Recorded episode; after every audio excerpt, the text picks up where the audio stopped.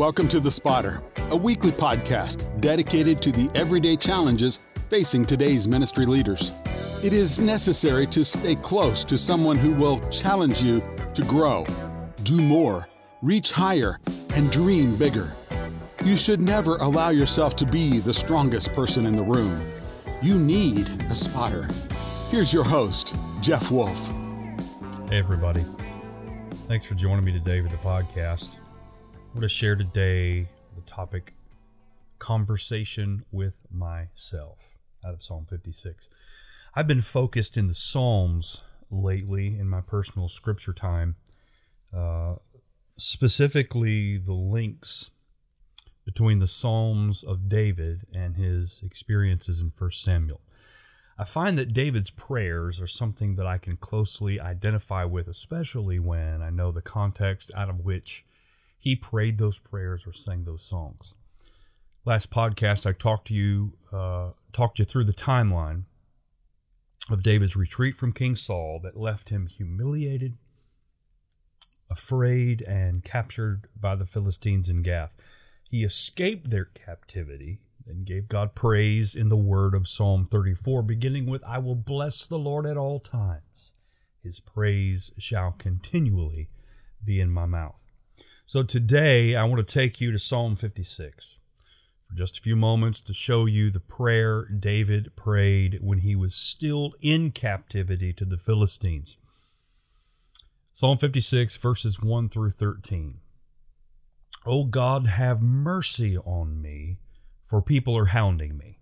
My foes attack me all day long. I am constantly hounded by those who slander me, and many are boldly attacking me.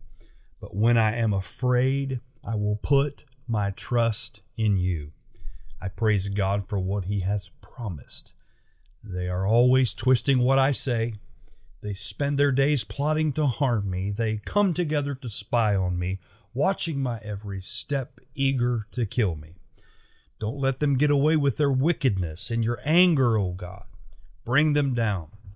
You keep track of all my sorrows. You have collected all my tears in your bottle.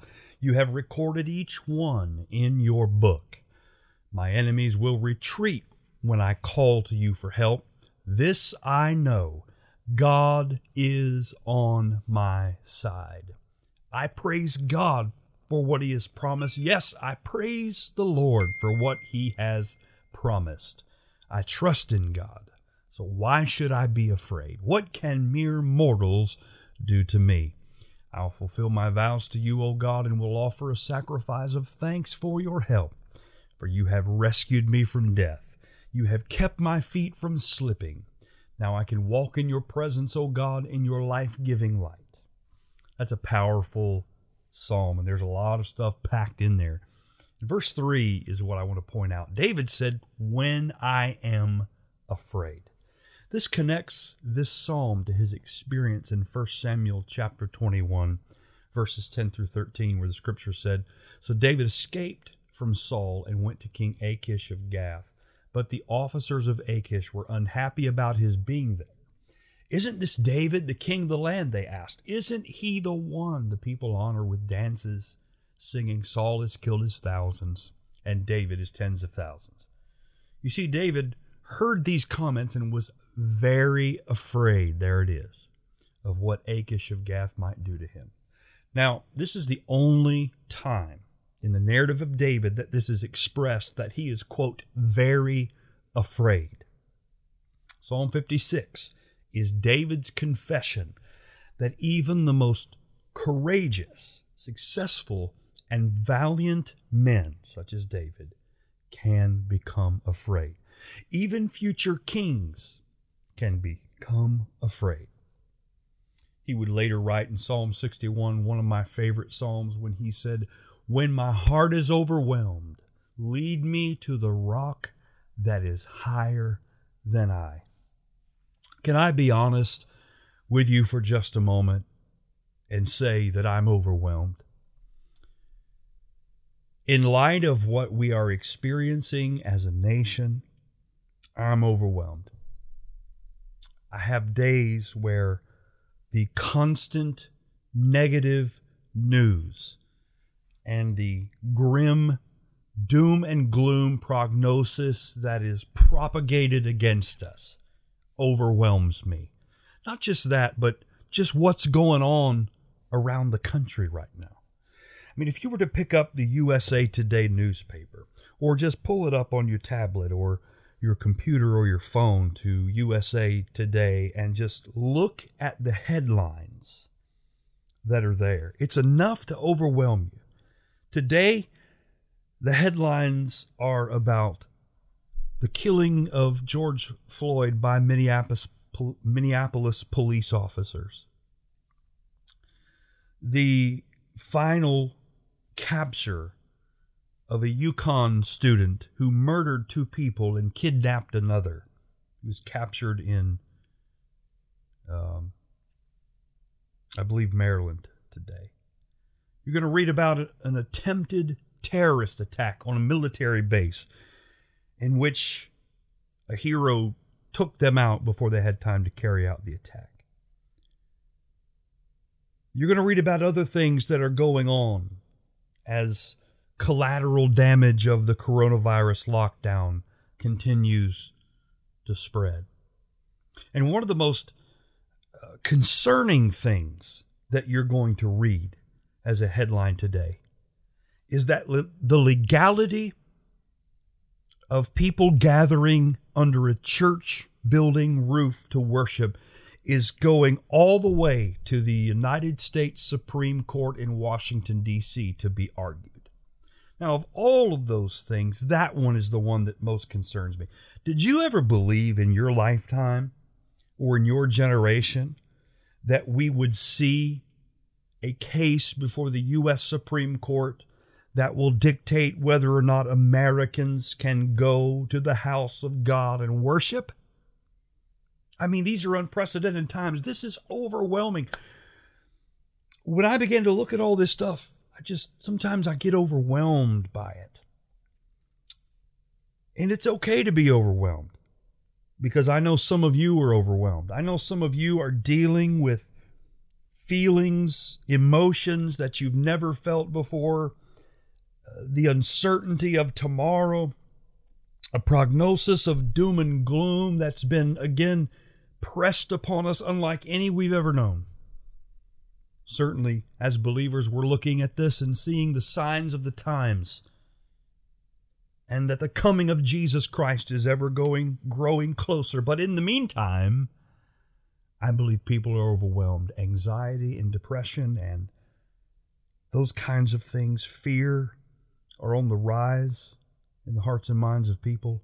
And I just want to encourage you to encourage yourself like David prayed in Psalm 61 Lord, when my heart is overwhelmed, when I'm overwhelmed by what I see and overwhelmed by what I hear and overwhelmed what's being spoken and overwhelmed by the events that are going on around me and overwhelmed by the news and overwhelmed by situations beyond my control, when my heart is overwhelmed, Lord, lead me to the rock that is higher than I. Do you know what Psalm 56 is? Psalm 56 is a picture of David having a conversation with himself. He wrote this psalm when he was in the captivity of the Philistines in Gath, King Achish. And as he is in this place of bondage, he says to the Lord, Lord, they seek my life. They're pursuing me. They're trying to kill me. But then in verse 3, he says, But when I am afraid, I trust in the Lord. David had to remind himself that no matter where I am, no matter what's going on, Saul is chasing me. I'm in I'm in this uh, bondage being held by the Philistines. I'm afraid because they've recognized me and they might even kill me. And then he has to remind himself, but wait, when I am afraid, I can trust in the Lord. And then he goes back And, and, and, and he says they're they're seeking my life, they're pursuing me, they're spying on me, they're twisting my words. And he goes back to rehearsing what's happening around him, the whirlwind of negativity that he's dealing with in his life. And then he stops again. And he says, But one thing I know God is on my side. And in three places in Psalm 56, David says, I thank God for his promises. You see, David's attitude changed when he began to rehearse the goodness of God. As he's praying and, and perhaps venting and complaining before the Lord because of the position he's in, suddenly he stops and he says, Wait a second, I don't have to be afraid. I don't have to be afraid. The Lord is on my side. He's given me promises, and I'm going to hold on to those promises. David is having a conversation with himself. Listen, honey, there are times when I have to talk to myself, when my heart is overwhelmed and fear has come in and tried to grip me. There are times when I've had to have a conversation with myself and say to myself, You know what God's promised you. You know who you are. You know where your power and your authority lies. So stop allowing the devil to monopolize your thoughts. Bring them into captivity to the obedience of Christ and do not be afraid. And I want to encourage you if your heart is overwhelmed, if your mind is perplexed, if your spirit is weak, then you need to have a conversation with yourself like David did. If God is on my side, I don't have to fear. What can mere mortals do to me? God's given me promises, and He's going to keep those promises. So I'm going to hold on to those promises. If you have to go in your bathroom and close the door and look at yourself in the mirror, refuse to be gripped by fear. Refuse to stay overwhelmed. It's okay to get overwhelmed. Sometimes that happens. Anxiety rises up, but you have to begin suppressing it with the Word of God. I often say that you have to learn how to cross examine the devil. Psalm 18 17, I'm sorry, Proverbs 18 17 says this. I'm paraphrasing. It says that the first to testify in court sounds right until the cross examination begins. I've had some experience in court in my law enforcement career, and so when the prosecutor gets up and makes his statement, that is the only truth that's been heard. But then a defense attorney will get up and he'll give his cross examination and try to rebut or tear down everything the prosecutor has said. I want you to know that the the persecutor, the enemy, the accuser of the brethren, when he begins to prosecute you before the Heavenly Father for the things going on around you, the things going on in your life, mistakes you've made, or just circumstances that are that are happening within your within your world and the enemy wants to tell you how it's going to be, and he's accusing you before the Lord. He doesn't have the last word, but God in you has the last word. Because you see, God is going to give you the opportunity to cross examine the devil and to rebut and tear down everything he said. But that has to come from his word. That's why David said, I've hidden your word in my heart that I won't sin against you. You can't cross examine the devil and tear down and rebut everything that he said unless you have the word in your heart. If you have the word in your heart and the devil comes at you and says, I'm going to take you down with disease and sickness, you can come back with a cross examination and tear it down by saying, I may feel sick in my body, but the word of the Lord says, if there be any sick among you, call for the elders of the church and lay hands on them and pray the prayer of faith. And the prayer, pray, prayer of faith will save the sick and the Lord will raise them up. You have to have that word to cross examine. If he comes back and say and says to you, Yeah, but look at the prognosis, look at the diagnosis you've received. You've got to be able to cross examine the devil with the word and say, But he was wounded for my transgressions and bruised for my iniquities, and the chastisement by my peace was upon him, and by his stripes I'm healed. That's the cross examination. You are rebutting the word of the devil to accuse you.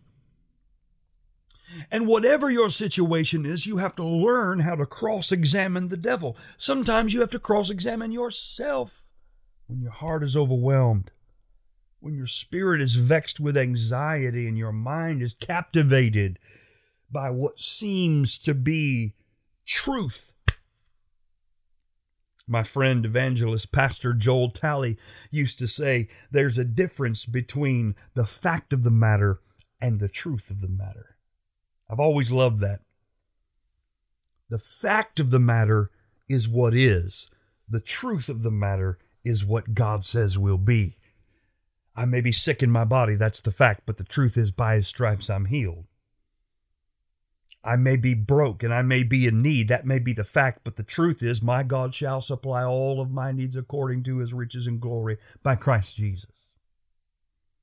The fact of the matter and the truth of the matter are not the same thing.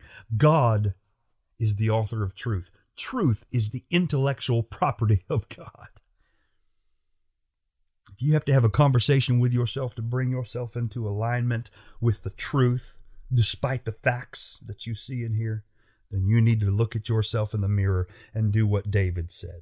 I know this is happening, and I know this is happening, and I know this is happening. But when I am afraid, I will trust in the name of the Lord. This world's getting crazy around us, and we have so much uncertainty and confusion about what may be coming. But I want you to know when your heart is overwhelmed, He will lead you to the rock that is higher. God bless you. Be encouraged today. I'll see you next week on the podcast. Thank you for joining us today. Subscribe to The Spotter on any major podcast provider. Visit us at jeffwolf.org for more information and follow Jeff Wolf on Facebook, Twitter, and Instagram. To receive a copy of Jeff's newest project, absolutely free 10 Reasons Why Pastors Are in Danger, text the word restored to 31996. Message and data rates may apply. Remember to join us next week. Be blessed.